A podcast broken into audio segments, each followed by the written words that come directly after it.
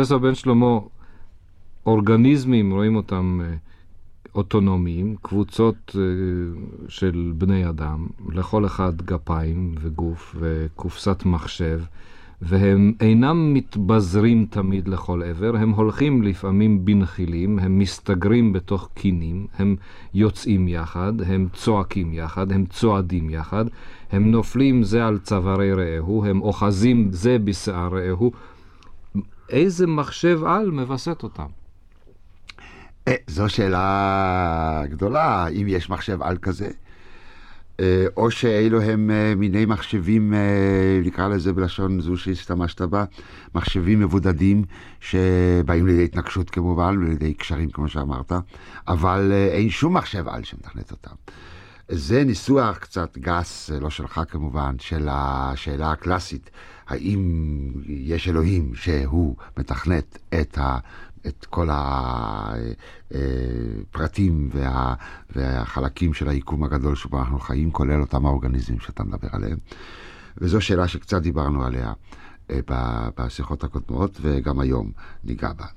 כלומר, אה, זו באמת נקודת מוצא אה, מכרעת בתולדות הפילוסופיה. השאלה הזאת ומהסוג הזה של השאלות. כאשר יש אנשים שבאים ובאמת מטילים ספק אם יש בכלל תוכנית על. מי אומר שתוכנית על? כל אחד עושה כפי שהוא מתחשק לו, או כל אחד עושה לפי הדחף שלו להתגבר על האחרים, או לנצל את האחרים, ו- ואז הם מתחבקים או מתגוששים, כמו שאתה אמרת, הולכים ביחד או לא הולכים ביחד. כי הרשות נתונה. כי הרשות נתונה. גם זו עוד שאלה שהרשות נתונה, יכול להיות שהם מתוכנתים, מתוכנתים כמין מחשבים שהטבע מתכנת אותם מבחינה ביולוגית, פסיכולוגית, סוציולוגית, אה, היסטורית וכולו, זו עוד שאלה, זה גם שאלה. אבל ודאי שהעלאת השאלות האלה בדיוק, שאתה שואל, על ידי אנשים מסוימים שרצו לשאול את השאלות האלה, ולא רק סתם התנהגו כמו שהמציאות אה, אה, סחפה אותם להתנהג, אלה הם בדיוק הפילוסופים, או אנשים בעלי, איך נאמר, מנטליות פילוסופית, ששואלים בדיוק האם יש תכנות לכל הדברים האלה, או נאמר האם יש תוכנית לכל הדברים האלה, האם יש מטרה לכל, לכל ההתגששויות ולכל הריצות שאתה דיברת עליהן, האם יש כוונה, האם יש, יש מטרה שלקראתה הם הולכים, האם יש סיבה קודמת ש... קבע להם את הדרך. האם יהיה טוב יותר האם הוא יהיה, נכון, האם הוא יהיה טוב יותר העתיד הזה או לא. זה, אלה בדיוק מכלול השאלות שניסו פילוסופים שונים לענות עליהן. עכשיו, אם דיברנו בפעם שעברה על הפילוסופיה העתיקה, אז אני יכול לענות לך שלפני שעלתה הפילוסופיה הקלאסית, היוונית, התשובות לשאלות שלך ניתנו אמנם כן על ידי uh, תורות, הייתי אומר, או תיאורים או דתות מיתולוגיות. כאשר מספר, אה, מי שמספר את הסיפור של אדיפוס המלך, מה שהוא עשה, שהוא הלך לפה והלך לשם ורצח והתחתן וכולו, אז ברור שהתשובה המיתולוגית אמרה שיש פה איזשהו קללה או איזשהו גורל ש, שמוטל על ידי האלים, ו, ו, וזאת אומרת שהדברים האלה היו מתוכנתים גם אם האדם לא יודע אותם. והרשות לא הייתה נתונה. והרשות לא הייתה נתונה. אבל כמובן שכפי אה, אה, שראינו באמת בשיחות הקודמות, הפילוסופיה עולה מכך שקמים אנשים שמנסים אה, להתגבר על אותם שאלות או ספקות נאמר, אולי אנחנו לא יודעים בכלל מה אנחנו עושים, אולי אנחנו יודעים שמה אנחנו נמצאים פה, אולי אנחנו יודעים לקראת מה אנחנו הולכים. לא, אבל מנסה למצוא תשובה לא מיתולוגית, וכאן הרי אמרנו שהגדרנו את הפילוסופיה כניסיון לתת תשובות לא מיתולוגיות לאותן שאלות שביניהן כמובן השאלות שאתה עוררת. וראינו שלמשל הסופיסטים היו מבחינה זו ספקנים ואמרו כל דבר נכון כמו כל דבר אחר על כל השאלות האלה. וסוקרטס אמר אני לא יודע שאני לא יודע, באירוניה. ואפלטון בא ונתן את השיטה הגדולה הראשונה שאנחנו מכירים בתולדות הפילוסופיה התשובות לשאלות האלה, הן בתחום היחיד והן בתחום הציבור, המדינה. הוא שואל מהו הצדק או מהי הדרך הנכונה לאדם לחיות את חייו ומהו המשטר האידיאלי במדינה. ובכן דיברנו על זה, ואחר כך מתוך ספקות מסוימים שמתעוררים מתוך תורתו של אפלטון, נוצרה תורתו של אריסטו. ואלה הם שתי השיטות הגדולות. אחר כך יש ניוון של הפילוסופיה, שמתבטא שוב בסטואה, שהם שוב אה, לא כל כך סטואיקנים, שבאים ואמרו, אדם צריך לחיות את החיים שלו הכי טוב שאפשר, והכי נוח שאפשר. כן, שיש... כן, להיות, להיות שווה נפש, להגיע לאיזה מין שלווה כזאת. ואחר כך באים ימי הביניים, שבהם שלטו זו מאה, אלה מאות פילוסופיות מאוד, אבל בעיקר שלטו בהם שתי השיטות הגדולות, עם עוד שיטה אחת גדולה שבאה במאה השלישית של פלוטינוס, אז אפשר לומר שימי הביניים שולטים בהם וריאציות שונות של אפלטון, אריסטו ופלוטינוס, תוך כדי ניסיון לסינתזה בין מה שנוצר ביוון עם מה שבא מירושלים, כן? עם מה שבא מ- מהיהדות והנצרות ואחר כך האסלאם. בסינתזה, אתה אומר? הניסיון גדול לעשות, ימי הביניים הם הניסיון לעשות סינתזה בין התור, התשובות שנתנה הפילוסופיה הקלאסית לבין התשובות שנתן התנ"ך. בין אם זה התנ"ך עצמו, בין אם זה מה שיצא מהתנ"ך. בהתחלה הנצרות ואחר כך האסלאם. כלומר, כשאתה מונה את שמות הפילוסופים הגדולים בימי הביניים, כמו נאמר הרמב"ם, או תומאס אקווינס, או אבן סינה, או אבן רושד, יהודים, נוצרים, מוסלמים. אתה מוצא אותם למעשה מנסים לבנות סינתזות בין השיטות האלה שהזכרתי שבאו מהעולם העתיק עם המסורת הדתית של היהדות, נצרות ואסלאם. לכן לא אתעכב כאן על ימי הביניים, למרות שזו תקופה מאוד מעניינת, מפני שאז נוצרה תרבות המערב, אל נשכח, התרבות שאנחנו חיים בה נוצרה בימי הביניים מתוך הסינתזה הזאת בין אתונה וירושלים. ונגיע לעת החדשה.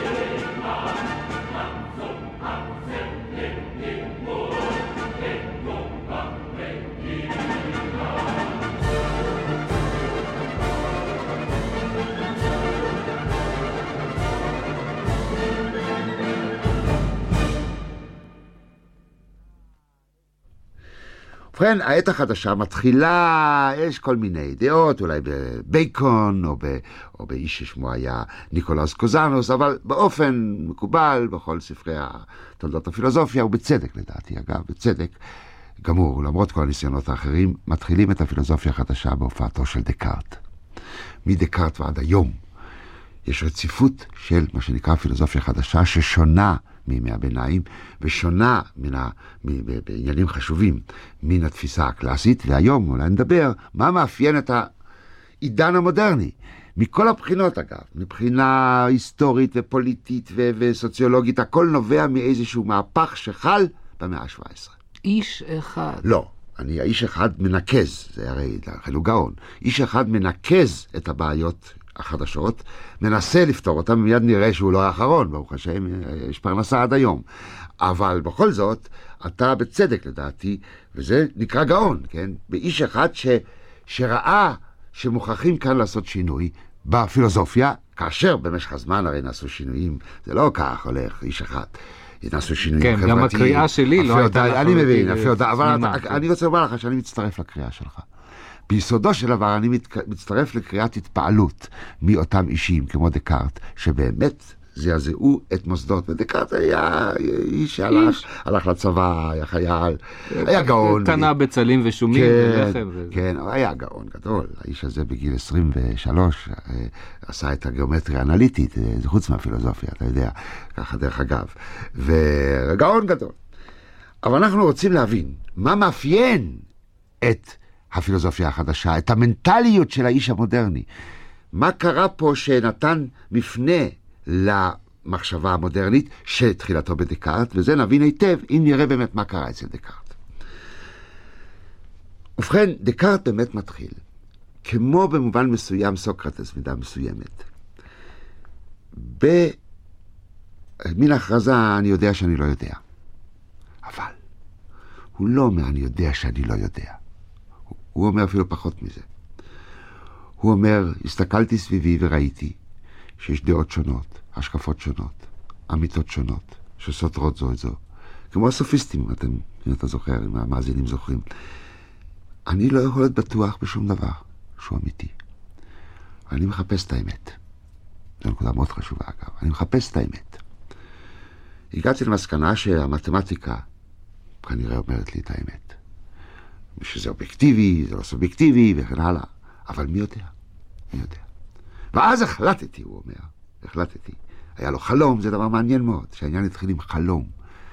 הרציונליסט הגדול של... של, של שהוא יושב ליד האח? לא, לא, הוא ישן, ליד האח הוא ישב אחר כך, אה, לא בחלום.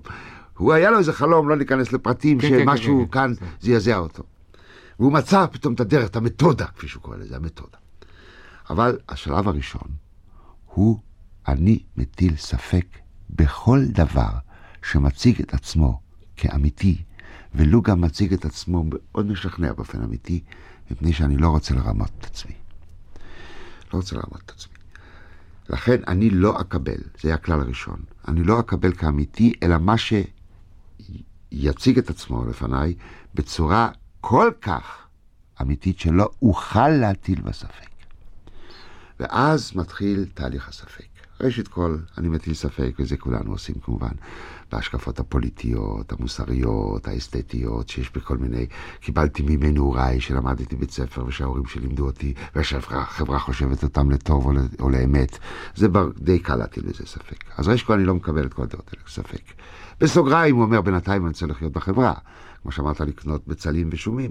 אז אני קובע לי כללי התנהגות פרוביזוריים, כן? שאני שומע לי את כל השלטונות, וככה, שמרני מאוד, אגב. לא מהפכן, מהפכן במחשבה, אבל לא בחברה. עוד אחד דבר בסוגריים, זה לא נוגע לאמונה הדתית שלי. זו נקודה מאוד חשובה. דקארט היה קתולי מאמין, והוא האמין בקתוליות בכנסייה הקתולית, אבל זה לא שאלה פילוסופית. וזה כבר הסימן המודרני הראשון. זאת אומרת שאפשר, לד... הם יכולים לדור בכפיפה אחת, פיצול, אדם יכול פיצול, להיות, כן. להאמין נכון, דבר אחד נכון, כאיש מאמין, נכון, והוא יכול נכון. להיות ספקן מוחלט בהיותו פילוסוף. כשלב ראשון ודאי. זה כבר סימן, אתה עומד כאן על כבר סימן ראשון של המצב המודרני, בניגוד לימי הביניים שניסו לעשות תיאולוגיה, כלומר סינתזות, כמו שאמרנו, ש... האמונה שלך תתבסס על התבונה או על השכל. הוא אומר, זה לא נוגע אחד לשני. אני כמאמין, מאמין, באשר אני מאמין, אני לא מחפש הוכחות. אני מאמין באלוהים, אני מאמין בישו, אני מאמין בכנסייה. הוא באמת האמין. אבל אני מנסה עכשיו להכיר הכרות שאני אכיר אותם ואדע אותם כאמיתיות, לא אאמין שישו קם ביום השלישי. אין, זה אבסורד, ואני מאמין מפני שזה אבסורד, או, או למרות שזה אבסורד, לא על זה מדובר. אני אומר את זה בסוגריים על הצד האישי של דקארט, אבל זה לא רק צד מאוד אישי. מאוד חשוב. זה לא רק צד אישי, מפני שאתה יכול לראות את זה כמובן עד היום הזה, אינני יודע, אינני יודע, ישעיהו ליבוביץ', לא חשוב. כלומר, אתה יכול, אתה עוסק בשאלות אח... מסוג אחד, וזה לא נוגע לשאלת האמונה הדתית שלך. עכשיו, הוא מטיל ספק. אבל זה לא נעצר בספק, הייתי אומר, הרגיל הזה. אני, אומר דקארט, קרה לי לפעמים שאני הייתי בטוח שאני רואה משהו, ושאני נמצא באיזה מקום מסוים ועושה מעשים מסוימים, ואחר כך התעוררתי וראיתי שזה זה היה חלום בכלל. עכשיו, מניין הביטחון המוחלט, שכל הגופים שסביבי, השולחן, הוא אומר, שאני יושב על ידו עכשיו וכותב, הוא ריאלי, ואני לא אתעורר יום אחד, אה, ברגע מסוים ואראה שזה חלום. כלומר, למרות שזה לא מקבל על דעת, ולמרות שזה נראה לי מאוד חיוני, מאוד חי, הרגע שני, אני זוכר שהיו לי גם חלומות חיים מאוד, כן? הייתי בטוח ש... ואפילו שאלתי את עצמי, בחלום, האם זה לא חלום מה שאני חולם? והתברר שאשכרה זה לא, ואמרתי לי בחלום, לא, לא זה לא זה חלום. לא חלום, ואחר כך התברר שכזה. כלומר, זה לא, המציאות של העולם החומרי שסביבי, העולם הגשמי, כולל הגוף שלי, הם לא אמת כזאת שאפשר להגיד עליה שאי אפשר בשום פנים להטיל עליהם ספק. כלומר, זוהי דרישה רדיקלית ביותר. לכן זה נקרא הספק הטוטלי. כלומר, אני לא אקבל דבר כאמיתי באופן סופי, אלא אם אני אהיה במצב כזה שלא אוכל, שים לב, לא אוכל להטיל לו ספק.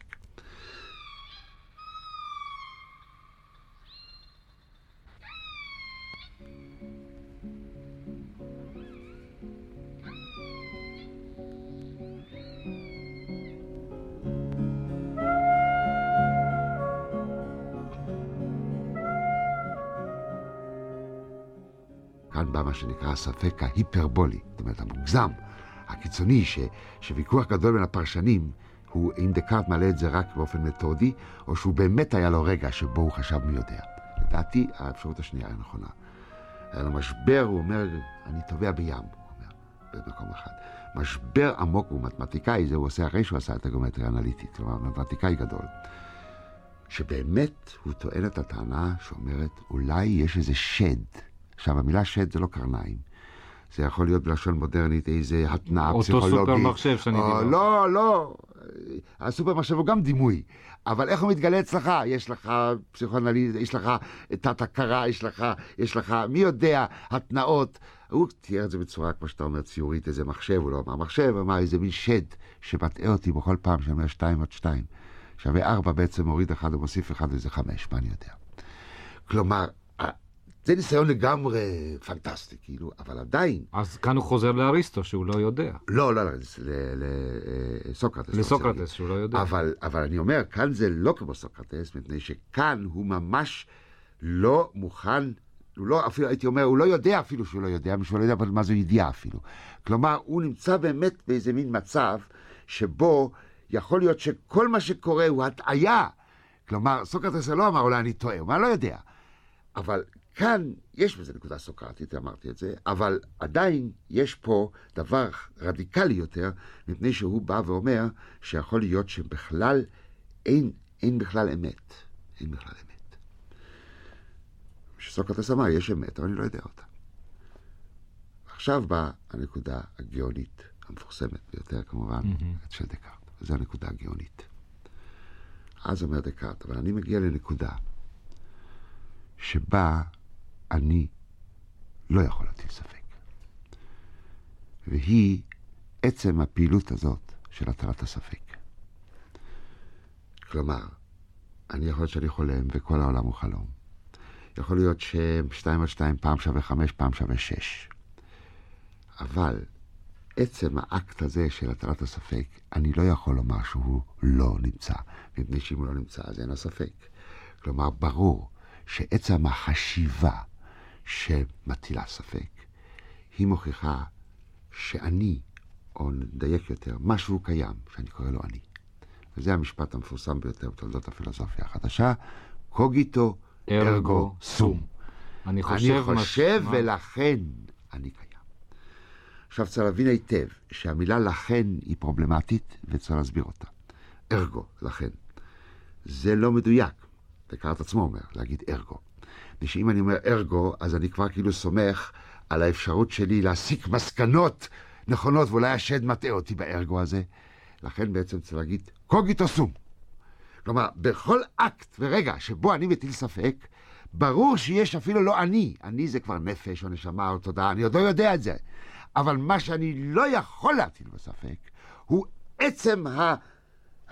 האקטיביות הזאת, או עצם האקט הזה של הטלת ספק. יכול להיות שברגע שאני לא מטיל ספק ולא חושב, אז אני לא נמצא. וכל רגע נברא מחדש, אני לא יודע.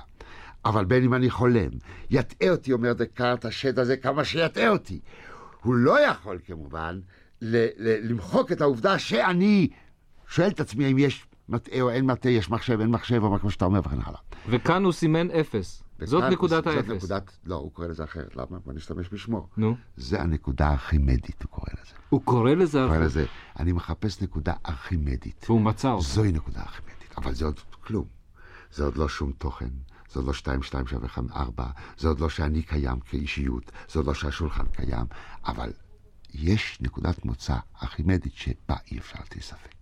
והוא קורא לנקודה הארכימדית מתוך לא, ידיעה הוא, שמן הנקודה הזאת בוודאי, אפשר להרים את העולם. אומר, זה בדיוק מה שהוא אומר. הוא אומר, אני צריך למצוא נקודה ארכימדית שממנה אני אוכל להרים את העולם, זאת אומרת לבנות את הבניין של האמת ושל האמיתות. עכשיו, הנקודה הארכימדית הזאת היא גאונית, למה? מפני שהיא עושה את עצם הספק, כמו אבן מעשו הבנים אתה לראש פינה, אתה יודע, יפה. עצם הספק הוא נקודת הביטחון היחידי. אבל אני לא יכול להישאר בנקודה זו, אומר דקארט, ומכאן הוא עובר למה שנקרא אצלו הוכחות למציאות אלוהים. מה נוגע אלוהים כאן? טענה בקיצור נמרץ שלו היא, אם אני מטיל ספק, כלומר, אני מודע מן הסופיות שלי. זאת אומרת שאני מודע, זה הספק, שאני מודע שאני לא יודע את האמת. זאת אומרת שאני ובזה אי אפשר להטיל ספק שאני יודע שאני לא יודע את האמת. אבל אני לא הייתי יכול להגיע, טוען דקארט, לספק הזה עצמו, שהוא עצמו בטוח שיש לי ספק. לא הייתי יכול להגיע בכלל להתחיל לשאול ספק, להטיל ספק, אם לא היה לי מלכתחילה מושג מסוים שצריכה להיות אמת מוחלטת. כלומר, בעלי חיים נניח, הוא אומר, לא מטילים ספק, אז אני לא יודע אם מטילים ספק או לא, אבל השולחן בטח לא מטיל ספק. כלומר, להטיל ספק יכול רק מישהו שהוא לא מרוצה מן הסופיות שלו, מפני שיש לו איזה מושג מסוים, בלתי מודע אולי, ברגע, ברגע שהוא מטיל ספק, שיש שלמות או אינסופיות או אמת מוחלטת, שאני לא יודע אותה ואני שואף אליה. אז אני לא אכנס כאן לפרטים באיזה מובן זה מוכיח מציאות אלוהים. זה לא אלוהים של הכנסייה הקתולית, הוא יודע את זה, זה לא אלוהים אברהם, יצחק ויעקב, אלא זה מה שהוא קורא ערובה. צריכה להיות ערובה לכל אמת, שהיא כן אמת, ש, שאם אני לא אגיע אליה, אז בצדק אני כל הזמן מטיל ספק. אבל אם יש ערובה כזאת, טוען דקארט, ואני לא נכנס כאן לשאלה האם זה טיעון מוצדק או לא, הטיעון הוא שאם יש ישות כזאת, שהיא מקור כל האמת, או שהיא יודעת את כל האמת, ושבזכות זה שהיא קיימת, ושיש לי מושג ממנה, אני בכלל מטיל ספק. אחרת למה, מה, מה, מה, מה רע לי, מה אכפת לי, אחרת מה, הכל אמת. הרי אני שואף לאמת. אז אני יכול להניח, אומר דקארט, שבאותם מקרים שבהם יש לי הכרה, מה שהוא קורא אבידנטית, זאת אומרת ברורה ומובחנת, שכל הספק שאני יכול להטיל בה זה שאולי איזה שד מטעה אותי, לא, ושזה לא שד, זה אלוהים. אלוהים פירושו, מה זה אלוהים? כן, אלוהים פירושו המכלול של האמיתות המוחלטות שאני לא יודע אותן ואני שואף אליהן. לכן, אם יש לי אמיתות מסוימות, כגון, שים לב, האמיתות המתמטיות, שזה בעצם תעודת המוצא הכי, הכי uh, בטוחה שיכול להיות לי מבחינת אמיתות מטריאליות, 2 ו-2 שווה 4, אז אני לא צריך לחשוש שיש שט שמטה אותי.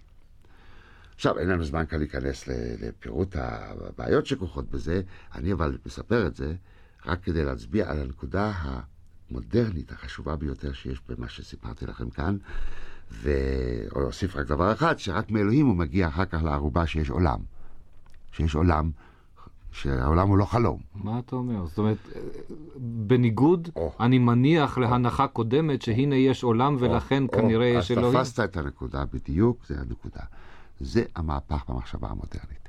סדר המחשבה הקלאסית ושל ימי הביניים היה עולם, אלוהים, אני, אני רואה עולם, והעולם הוא בטוח, קיים. עכשיו, מי ברא את העולם, מה הסיבה לזה, הסיבה לסיבה, הסיבה לסיבה, יש סיבה ראשונה, וכן הלאה.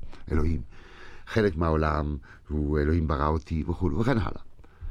המהפך המודרני, עם כל התוצאות האקזיסטנציאליות והנוראות שלו גם כן, אפשר לטעון, הרי יש כאלה שטוענים שזה לא טוב העולם המודרני, מתבטא בזה שהמחשבה מתחילה מנקודת המוצא הבטוחה ביותר, שהיא האני. האני בבדידותו, הסובייקט בסובייקטיותו. בסובייקטיביות שלו. משום שדקארט אומר, אני חושב אני קיים, זה אני רנה דקארט. ברגע זה מטיל ספק, זה הדבר היחידי שבטוח. אני לא יודע אם יש עולם, אני לא יודע שום דבר. ורק מן האני, אני יכול להיות בטוח שיש אלוהים, משום שאחרת לא הייתי מטיל ספק, ורק אחר כך, בסוף, אני יכול לבוא ולומר שאלוהים גם מבטיח שאת קיומו של העולם. אבל הנקודת המפתח כמו שאתה אמרת, נתהפך סדר הדיון כאשר, ואני לא צריך לספר לא לך ולא לצופים, עד כמה בספרות ובהיסטוריה, הפוליטיקה ובתודעה המודרנית, עד כמה זה מאפיין, בניגוד לימי הביניים, המרכזיות הזאת של האני. שאומרים בבדידותו, בסבלו, ובכל הספרות, אתה יודע, קפקא, אתה יודע הכל. זה, מבחינת המחשבה המודרנית, מתחיל בדקארט בצורה מאוד קרה, ולא, הצרפתי לא, לא, לא כותב שירה, אבל למרות שבחלום זה ימצא חן בעיניך, בני הנדל. בחלום שהופיע לו, שבו התחיל כל העסק, הוא מחפש, הוא לא יודע מה, מה אני, איך אני אגיע. ואז מופיע לו איזה זקן, ופותח ספר שירה. ואומר, ושם כתוב משפט בשירה. ומה, שם אתה תמצא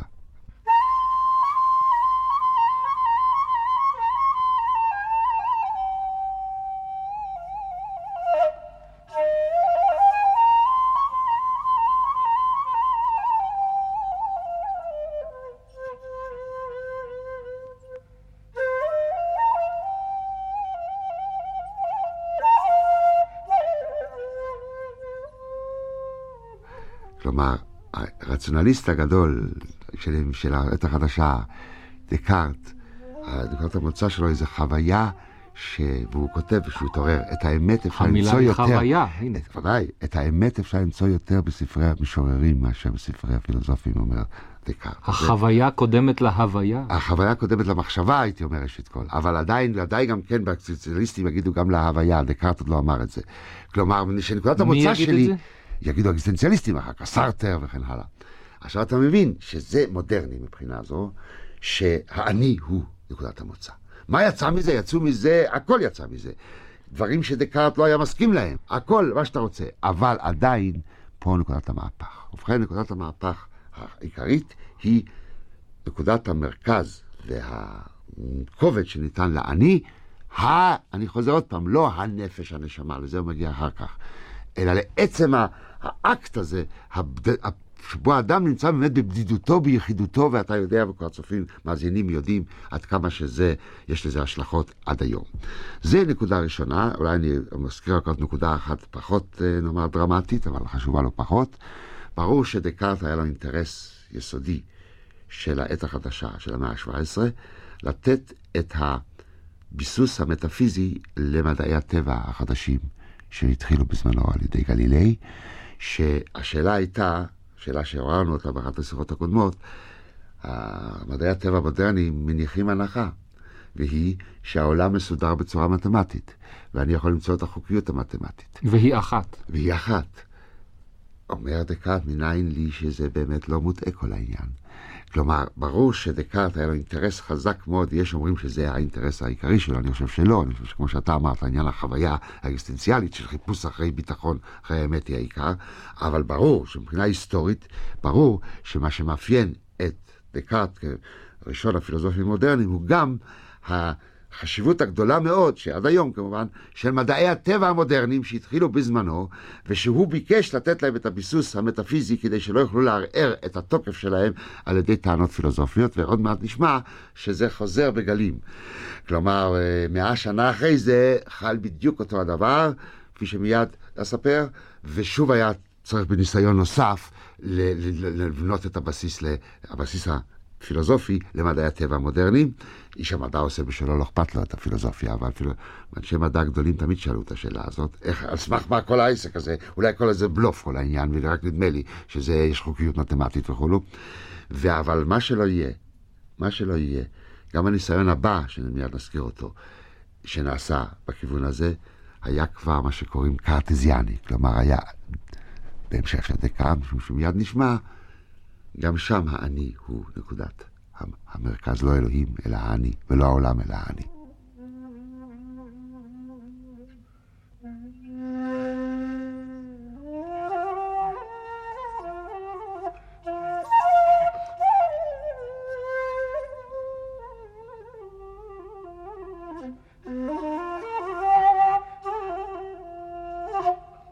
אז אם נסכם את זה, נאמר, שלפנינו כאן נקודת מוצא דומה לזו של הפילוסופיה העתיקה. כמו סוקרטס שאומר, יודע אני שאני לא יודע, כך דקארט, אני אה, אה, אה, מטיל ספק. אבל, וזה לקח גדול, גם דקארט, גם סוקרטס, זה לא, לא הסופיסטים העתיקים, ולא הרלטיביסטים בזמננו, כל החבר'ה שלנו שמכירים, אנחנו מכירים אותם, שאומרים אין שום אמת, הכל, הכל יחסי. יש הבדל עקרוני בין ספקנים, ספק לשמו, כמו הסופיסטים, או הספקנים בזמנו של דקארט, כמו מונטן, למשל, כן? לבין דקארט או סוקרטס. מפני שספקנות מסוג של דקארט היא כזאת, שהספק הוא תמיד רק אמצעי או מכשיר או הכנה כדי למצוא האמת, האמת המוחלטת. כשהספקן אומר, או הסופיסטים אומרים, מה זה רשום? לא מעניין אותי.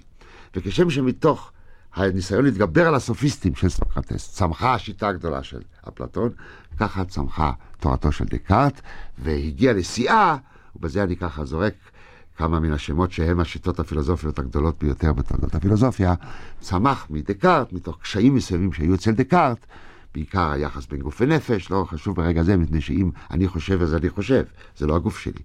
איך נעשה הקשר בין המוח, שהוא מחשב, לבין המחשבה שהוא אקט מנטלי, שהוא הדבר שאני תופס אותו. זאת אומרת, בין התהליכים המיקרו...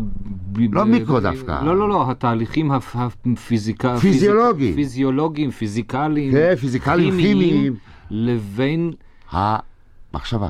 איך תקרא לזה? הרוח, המחשבה, הנפש. קראתי לזה החוטים שמקשרים בין כל כך הרבה דברים שהם לא קיימים. לא, הם כן קיימים. שהם כן קיימים, לא קיימים והם לא נראים. זהו, והם הדבר הכי בטוח שיש לי, לא. זה הדבר הכי בטוח שיש לי לפי דקארט, משום שאם יש שולחן אני לא יודע, אם יש לי מוח אני לא יודע, בעצם. אני יודע אבל שאני חושב, קוגיטו. אז זה היה הקרע, הבעיה של דקארט, הוא לא הצליח לפתור אותה, ומתוך זה צמחה השיטה של ספינוזה. שהיא ניסיון אחר, רחב יותר, עקבי יותר, שלא מפריד בין אלוהים בעולם, ואומר שהאני קיים מפני שהוא חלק מאלוהים או הטבע. דאוס סיבה נטורה, זה קוראים פנתאיזם, מה שלא היה דקארט, דקארט היה איש שהאמין שאלוהים ברא את העולם, וברא את האני, והוא ערובה לכל אמת. אומר ספינוזה, מה אני צריך את זה? אני, למה לי את הקרע הזה? אני יכול לבוא ולומר, ולכן הוא, הוא פילוסוף שנרדף אחר כך שנים, לא על ידי הקהילה שלו, זה שטויות, שלו. זה של הקהילה לא חשוב, מדובר על כל אלה שאמרו שספינוציזם היה שם קללה, ספינוציסט ארור וכן הלאה, מדוע? שהוא הביא לעולם המודרני, היו לפני זה דעות כאלה, את ההשקפה שבימי הביניים מי שאמר את זה העלו אותו למוקד, כמו ג'ורדנו ברונו, שאמר דבר דומה, והעלו אותו למוקד, עוד בתקופת הרנסאנס. אבל ספינוזה, יהודי, אצלנו יהודים, לא העלו אותו למוקד, עשו עליו חרם והוציאו אותו מהקהילה, big deal. אבל אה, הוא מביא את ההשקפה שאומרת, אלוהים והטבע זה היינו הך. חד הם. אז שוב לא ניכנס לשיטה כולה, אבל אני אומר שהשיטה הזאת באה שוב כהמשך לבעיות שגם הפילוסופיה של דקארט עצמה העלתה, שאני לא יודע להסביר את היחס בין גוף ונפש למשל, ולפי השיטה של ספינוזה יש לזה הסבר ואני לא אכנס כאן מהו. ברור שמבחינה מסוימת, אם תשים לב, ספינוזה הוא נסיגה, במרכאות, לתקופה טרום-מודרנית. שים לב. מפני שספינוזה לא אומר שצריך להתחיל באני. הוא אומר, למה להתחיל באני, ומתוך אני להסיק את, את המוחלט, את אלוהים, להתחיל ישר באלוהים. שלמה, שהוא העולם. שהוא העולם. ואז הוא כבר מניח ואז, שיש עולם. ואז לא צריך להניח, בשביל אלוהים הרי הוא סיבת עצמו, אתה לא אתה מבין. בקיצור, יש פה שיטה קלאסית יותר, ולא כל כך מודרנית, זה דבר שלא שמים לב, שפה יש הקו מדקארט ועד היום, עד סארטר, מדקארט ועד סארטר. הקו הזה הוא קו ישיר, כשיש פה קפיצה הצידה של שניים, של ספינוזה מצד אחד והגל אחר כך, במאה ה-19, שנזכיר אותו לרגע אחר כך, מצד שני, שמנסים שוב לבנות עולם שלא מרוכז או נובע מן האני, מן היחיד, אלא שוב האני הוא נתפס בסופו של דבר כחלק מאלוהים או מן העולם. אבל הבה ונזכיר את השלב הבא, כדי שיהיה לנו תמונה. מאה שנה אחרי זה, קם פילוסוף גדול נוסף, שהתחיל לשאול שאלות מחדש. וזה היה דיוויד יום, הסקוטי, הפילוסוף האנגלי הסקוטי, דיוויד יום, מאה ה-18. שהוא התחיל לשאול עוד פעם את השאלה. כל דקארט מתבסס, כמובן, על זה שאלוהים הוא ערובה שמת מתמטית נניח, או פיזיקה מתמטית היא אמיתית ולא מרמים ולא מרמה אותי. Hmm. אני אבל, ואם אני לא מאמין באלוהים, הוא לא אמר את זה ככה, אבל זו הנחה מטאפיזית. בלי הנחה מטאפיזית. הנחה מטאפיזית זה אומר שהיא מבוססת על אמונה. על אמונה, לא על אמונה, על הנחה נקרא לזה. הנחה. או אמונה, אם היא דתית היא אמונה, ואם היא לא דתית אז היא הנחה. היא לא להיות דתי, כן? אה, היא הנחה. עכשיו, אני אבל רוצה... או אקסיומה? תקרא לזה אקסיומה. כן. עכשיו, אבל, אני אבל לא מסתפק בזה, אם אין לי את ה... אין לי ההנחה הזאת, או האמונה הזאת, איום כנראה לא האמין בה, הוא לא יגיד את זה בפירוש, אבל כנראה לא האמין בה, שיש אלוהים. אז אני חוזר לשאלה, אני עושה את זה בצורה פשוטה כמובן כאן, זה ספר גדול שהוא כותב שם על זה, וזה ספר חשוב ביותר, משום שזה נתן את הגירוי להתערות, לשלב הבא של הפילוסופיה החדשה.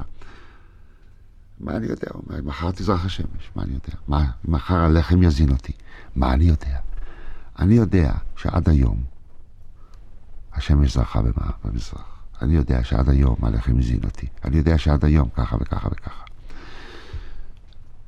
מזה אני יכול להסיק בביטחון מוחלט שככה זה מחר, שזה חוקיות הכרחית? הכרחית? לא, הוא אומר. ואז עולה הספקנות מחדש. המתמטיקה אומר, זה בכלל לא אומר שום דבר על המציאות. מתמטיקה, מה שקוראים זה אמת אנליטית, כלומר, אני עושה אקסיומה, את האקסיומה הזאת, יש לי גומטריה, אנל... גומטריה אקולידית, או 2 ו-2 שווה 4. אבל אני מדבר על המציאות, על השמש, על הלחם, על, על, על, על, על, על הסיבתיות המדעית שמדברים עליה. אני לא מבין, למה היה צריך ספקן חדש כשכבר היה אחד?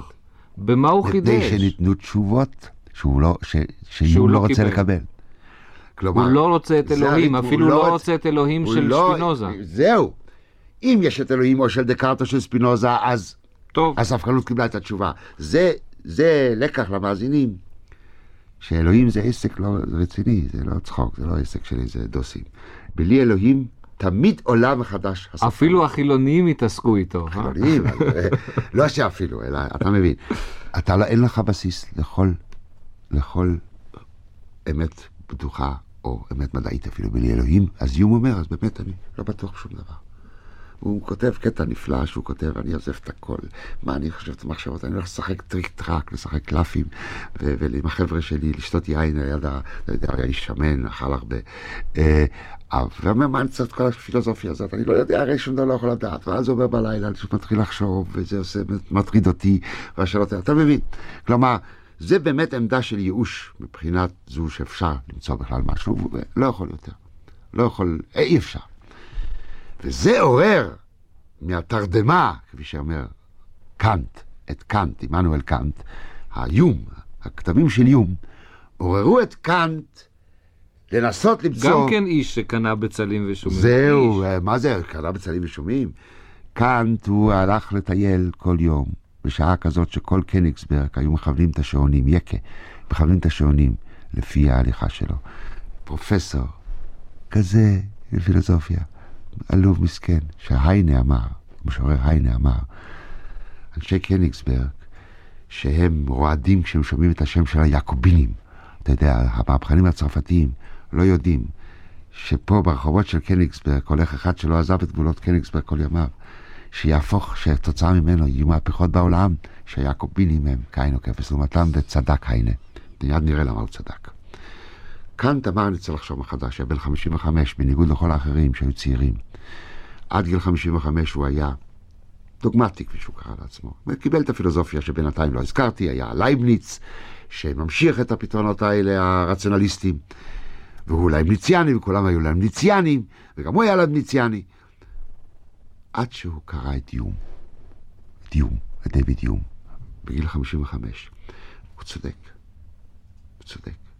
איך אפשר לבסס אמת מדעית? בינתיים יש כבר האדון ניוטון, שאין דומה לו, כפי שהוא קורא לו, הניוטון. האדון ניוטון, יש כבר לא רק גלילאי, אנחנו כבר נמצאים במאה ה-18, יש כבר ניוטון. וניוטון כבר... וניוטון קבע חוקים לפיזיקה, קרא לגרביטציה. איך על סמך מה אני יכול לומר בכלל שייתכן דבר כזה שבאמת כל, ה, כל היקום מתנהג לפי חוקים של ניוטון? מה זה? אם, אם אני לא מניח שאלוהים הוא המתכנת, אתה מבין? וקאנט כן האמין באלוהים, אבל אני לא יכול, הוא אומר, לקבל את ההוכחות למציאות אלוהים כ, כ, כבסיס ל... בניגוד לדקארט, כן? ואני גם לא רוצה לזהות את אלוהים בטבע. אז אני לא רוצה אלוהים בינתיים. אני צריך למצוא מתוך ההכרה האנושית בלבד, נקרא לה חילונית אם אתה רוצה, את הבסיס לאיזושהי אמת, וראשית כל האמת המדעית. כלומר, האלמנט המודרני, שהיה גם אצל דקארט, הבעיה של ביסוס המדע המודרני נמצא כאן, והתשובה של קאנט, שהיא המהפכה השנייה בתולדות הפילוסופיה החדשה, היא גם כן קרטזיאנית, כלומר, כמו של דקארט, מפני שהוא אומר שצריכים לעשות מהפכה קופרניקאית, כמו שקופרניקוס פעם עשה, מהפכה והפך את ה... הפך את הסדר, את ה, הפך את לא נקודת... שהשמש מסתובבת כן, סביב... אז כך צריך לעשות גם פה מהפכה בכיוון הפוך. מהו הכיוון ההפוך? אני לא יכול באמת להיות בטוח שהעולם, כשהוא לעצמו, הוא חוקי, ויש פה סיבתיות, ואיום צודק. אבל רגע אחד, אבל ונראה, ואולי נהפוך את הסדר. ונאמר שהמקור של החוקיות שמכירה את העולם היא התבונה האנושית. כלומר, האדם בא במקום אלוהים, במידה מסוימת. כלומר, זה אתה מבין כמובן היטב מדוע זה כמו דקארט, משום שזה זה, זה ממשיך את הכיוון המודרני של דקארט, מפני ששוב האני הוא נקודת המוצא. אבל, אבל לא האני... לעומת דקארט, במקום לומר שאלוהים יצר את העולם, הוא יאמר הוא ש... מפסיק- הוא לא- שהאדם יצר את אלוהים? הוא לא אומר את זה. הוא אומר את זה? הוא לא אומר את זה לא בשום אומר את פנים, מפני שאלוהים, הוא האמין באלוהים באופן אישי, לא חשוב הרגע, זה אלוהים אחר, של המוסר, זה תורת המוסר שלו. בתחום של ההכרה, אני לא יכול להכניס את אלוהים כערובה, מפני שאני לא בטוח אם יש אלוהים. עכשיו, מה אני כן יכול לעשות? אני יכול לעשות מה שדקארט עשה באופן יותר, הייתי אומר, של האני המבודד, שהוא מטיל ספק וברגע הזה חושב, ואם אני חושב אמת, אלוהים ערובה, אני, אומר קאנט, מקצר את החזית. זה אסטרטגיה של קיצור החזית. אני מודה שהאדם לעולם לא יוכל להכיר את העולם כשהוא לעצמו, אבל זה לא חשוב. העולם שאני, שאני מכיר אותו במדעי הטבע, הוא עולם שאני מכיר אותו מפני שאפריורי, זאת אומרת לפני הניסיון, לא מן העולם אני לומד כאילו את החוקים, אלא במובן מסוים, בצורה פשטנית אני אומר את זה ברגעים אחדים, במובן מסוים, הסטרוקטורה, המבנה של התבונה האנושית, לא שלי או שלך, של אני פרטי, אבל בכל זאת של האדם, היא התופסת את העולם עצמו בקטגוריות, כל אלה מונחים של קאנט, בקטגוריות של סיבתיות, של הכרחיות וכן הלאה. זהו העולם. אין בכלל משמעות לעולם שההכרה לא מכירה אותו. זה כמו לעמוד בפינה ולא לחשוב על דובים לבנים. אתה יודע את המשחק של הילדים. לא, לא.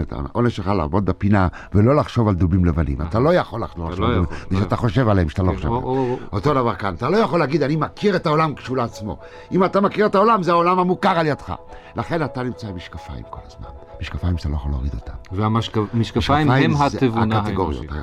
הקטגוריות של התבונה האנושית.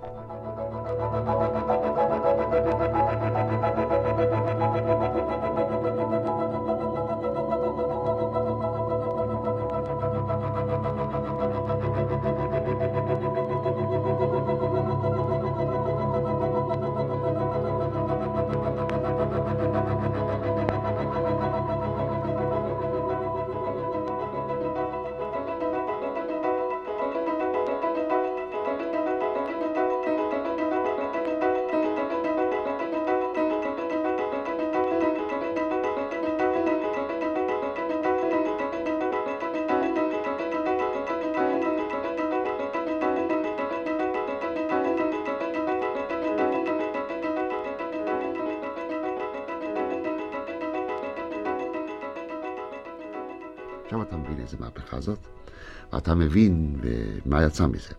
מפני שבלי קאנט, שהיינה צדק, שבלי קאנט אין הגל, ובלי הגל אין מרקס, ובלי מרקס אין לנין, בלי קאנט אין גם ניטשה. מפני שניטשה מביא, ובזה אנחנו מגיעים לסוף, ניטשה מביא את העיקרון הקנטיאני עד לסוף האחרון, ואומר, מה זה? גם התבונה האנושית עצמה היא לא תבונה באמת. אלא כל מה שיש למעשה זה מאבק לכוח, ולמעשה אין גם אמת של התבונה האנושית. אז ישנו רק היחיד בדחף שלו לכוח, זה לא כוח פיזי כמובן, לא ענייננו כאן לעסוק מהו האדם העליון אצל ניטשה, אבל גם ניטשה הוא כמובן אדם שהולך בכיוון המודרני עד הסוף, ואומר, אין אלוהים, אני אלוהים, אבל אני לא אלוהים, לכן אני יכול לקבוע את הערכים באופן חופשי ביותר. וזה שהמדע מצליח זה לא כך מעניין אותי, יכול להיות שזה תוצאה מאיזה צורך ביולוגי שאני צריך לראות ככה את העולם, זה לא מעניין אותי כל העניין הזה. לכן הוא אקזיסטנציאליסט. אותי מעניין, זה לא הבנתי. זה שהמדע מצליח, זה לא מעניין אותי, מפני שזה לא שאלה אקזיסטנציאליסטית. מה המדע- זאת אומרת המדע מצליח? המדע מצליח, זאת אומרת שהמדע כביכול מוצא שה... את החוקיות הנכונה האמיתית של העולם. הוא מצליח לעשות מצליח דברים. לעשות דברים, להגיע לירח. זה לא מעניין אותי. זה יכול להיות תוצאה מאיזה תכנות ביולוגי שמחייב לראות אותי ככה את העולם, או לא, זה לא חשוב. מה חשוב זה בעייתו של היחיד. כמו שאמר, כמו שאמר אה, מייסד אחר של הפילוסופיה האקזיסטנציאלית קירקגור, אותי מעניין לדעת להתחתן עם רגינה, או אצלנו לא להתחתן איתה. זה קצת נשמע מצחיק, אבל הכוונה ברורה. כלומר, ניטשה אמר, הבעיות הן בעיות של הכרעה, הכרעה אישית, שהיא רגע לא... לרגע, מרגע לרגע. לרגע לרגע, או בכלל איך אני מעצב את עצמי. אבל זה עניין שמעמיד את האני שוב, אתה שם לב. הוא עוזב את העניין של מדעי הטבע, זה לא מעניין אותו, שזה עניין טכני בשביל מי שרוצה לעסוק, אבל מהם השאלות הפילוסופיות? שאלות של האני. כלומר, אנחנו חוזרים למצב המודרני, וחוזרים למצב של ספקנות. באמת. יש רק האמת שלי, האקזיסטנציאלית, מה אני עושה עם החיים שלי. ואלוהים מת, כמו שאומר ניטשה. מתי מת. הוא מת? אלוהים מת ברגע שהפסיקו להאמין בו. מפני שכמו שאתה אמרת, ניטשה... מתי לדעתו הוא מת? הוא מת, לדעתו, הוא, זה שאלה טובה, ולא נוכל להיכנס לזה. הוא לא מת, אצל קאנט, כי אתה אומר הוא לא מת אצל האמין. קאנט, אבל אה, הוא מתחיל להיות קבור שם, למרות שקאנט לא הסכים לזה. הוא מת כעצם, החל מהתקופה המודרנית, שבה, שניטשה מייצג אותה, אלא שאנשים עוד לא יודעים שהוא מת. מפני שלא מוכנים לקבל בעצם את ה... אז זה מעצמו? ניטשה אומר שלא? לא, זה תהליך של אובדן, זה מאפיין את מציאת האדם את עצמו, זה תהליך של העולם המודרני. אלוהים מת. מת זאת אומרת האמונה בו מתה, לא שייך, אתה מבין. מפני שכמו שאתה אמרת קודם, הוא כן אומר את זה שהאדם ברא את אלוהים. וברגע שהוא הפסיק לברוא אותו, אז הוא מת. אבל זה משפט בעל משקל עצום. מפני שאם אלוהים מת, אז מת שוויון האדם, דמוקרטיה, סוציאליזם, הוא אומר, ניטשה. הוא אומר. מתי? כל הערכים, מפני שאין להם כיסוי בבנק. ואז? ואז האדם העליון עושה מה שנובע מתוך, ה, מתוך האקזיסטנציה שלו. ועל כן כל כך כועסים על ניטשה? ולכן שעשו שימוש נאצי, שסילוף גמור של ניטשה, משום שהאדם העליון שלו זה לא איזה קצין אס אס, האדם העליון שלו זה גתה. זה אומן שיוצר מתוך עצמו, ולא שם לב לערכים. ולכן הוא אומר באמת שכל הערכים שכולנו ההומניסטים ממשיכים להאמין בהם, הם עורבא פרח. הם עומדים, אין להם כיסוי בבנק, מפני שהבנק היחידי היה אלוהים. ודקארט צדק, אם אין ערובה אלוהית, אז אין אמת מוחלטת בכלל. וכיוון שאין אלוהים, אז בעצם האדם קובע את הערכים שלו. אז באו הנאצים ועשו מזה מה שעשו וסילפו אותו. אז, אבל אז מה אתה אומר? אני, אני אומר שאי אפשר שתהיה ספקנות מוחלטת, כמו של ניטשה. אני חושב שדקארט צודק שאתה מוכרח להגיע לנקודה ארכימדית. אני אישית חושב שהוא באמת אלוהים. יהיה האלוהים הזה אלוהי אברהם, יצחק ויעקב, או אלוהי הפילוסופים, אינני יודע, או האידאה המוחלטת, זה לא ענייני כאן. מה אתה עושה עם הדתות? הדתות זה יש לי שאלה... שאלה נורא מעניינת. זה שאלה נורא מעניינת, לי מציע שאלה שתשאיר. אותה כן. למ- למחזור שיחות נוסף בתוכנית שלך, משום שזה לא אוכל לומר כאן. זה, אם זה ימצא חן בעיניך, אז נעשה מחזור חדש. אבל אסיים רק בדבר אחד, יש גרפיטי. באמריקה ראיתי גרפיטי. אתה מכיר, כתוב. אפשר להגיד באנגלית. God is dead, חתום ניטשה. אז מישהו הוסיף, ניטשה is dead, חתום God. יאללה. תודה רבה.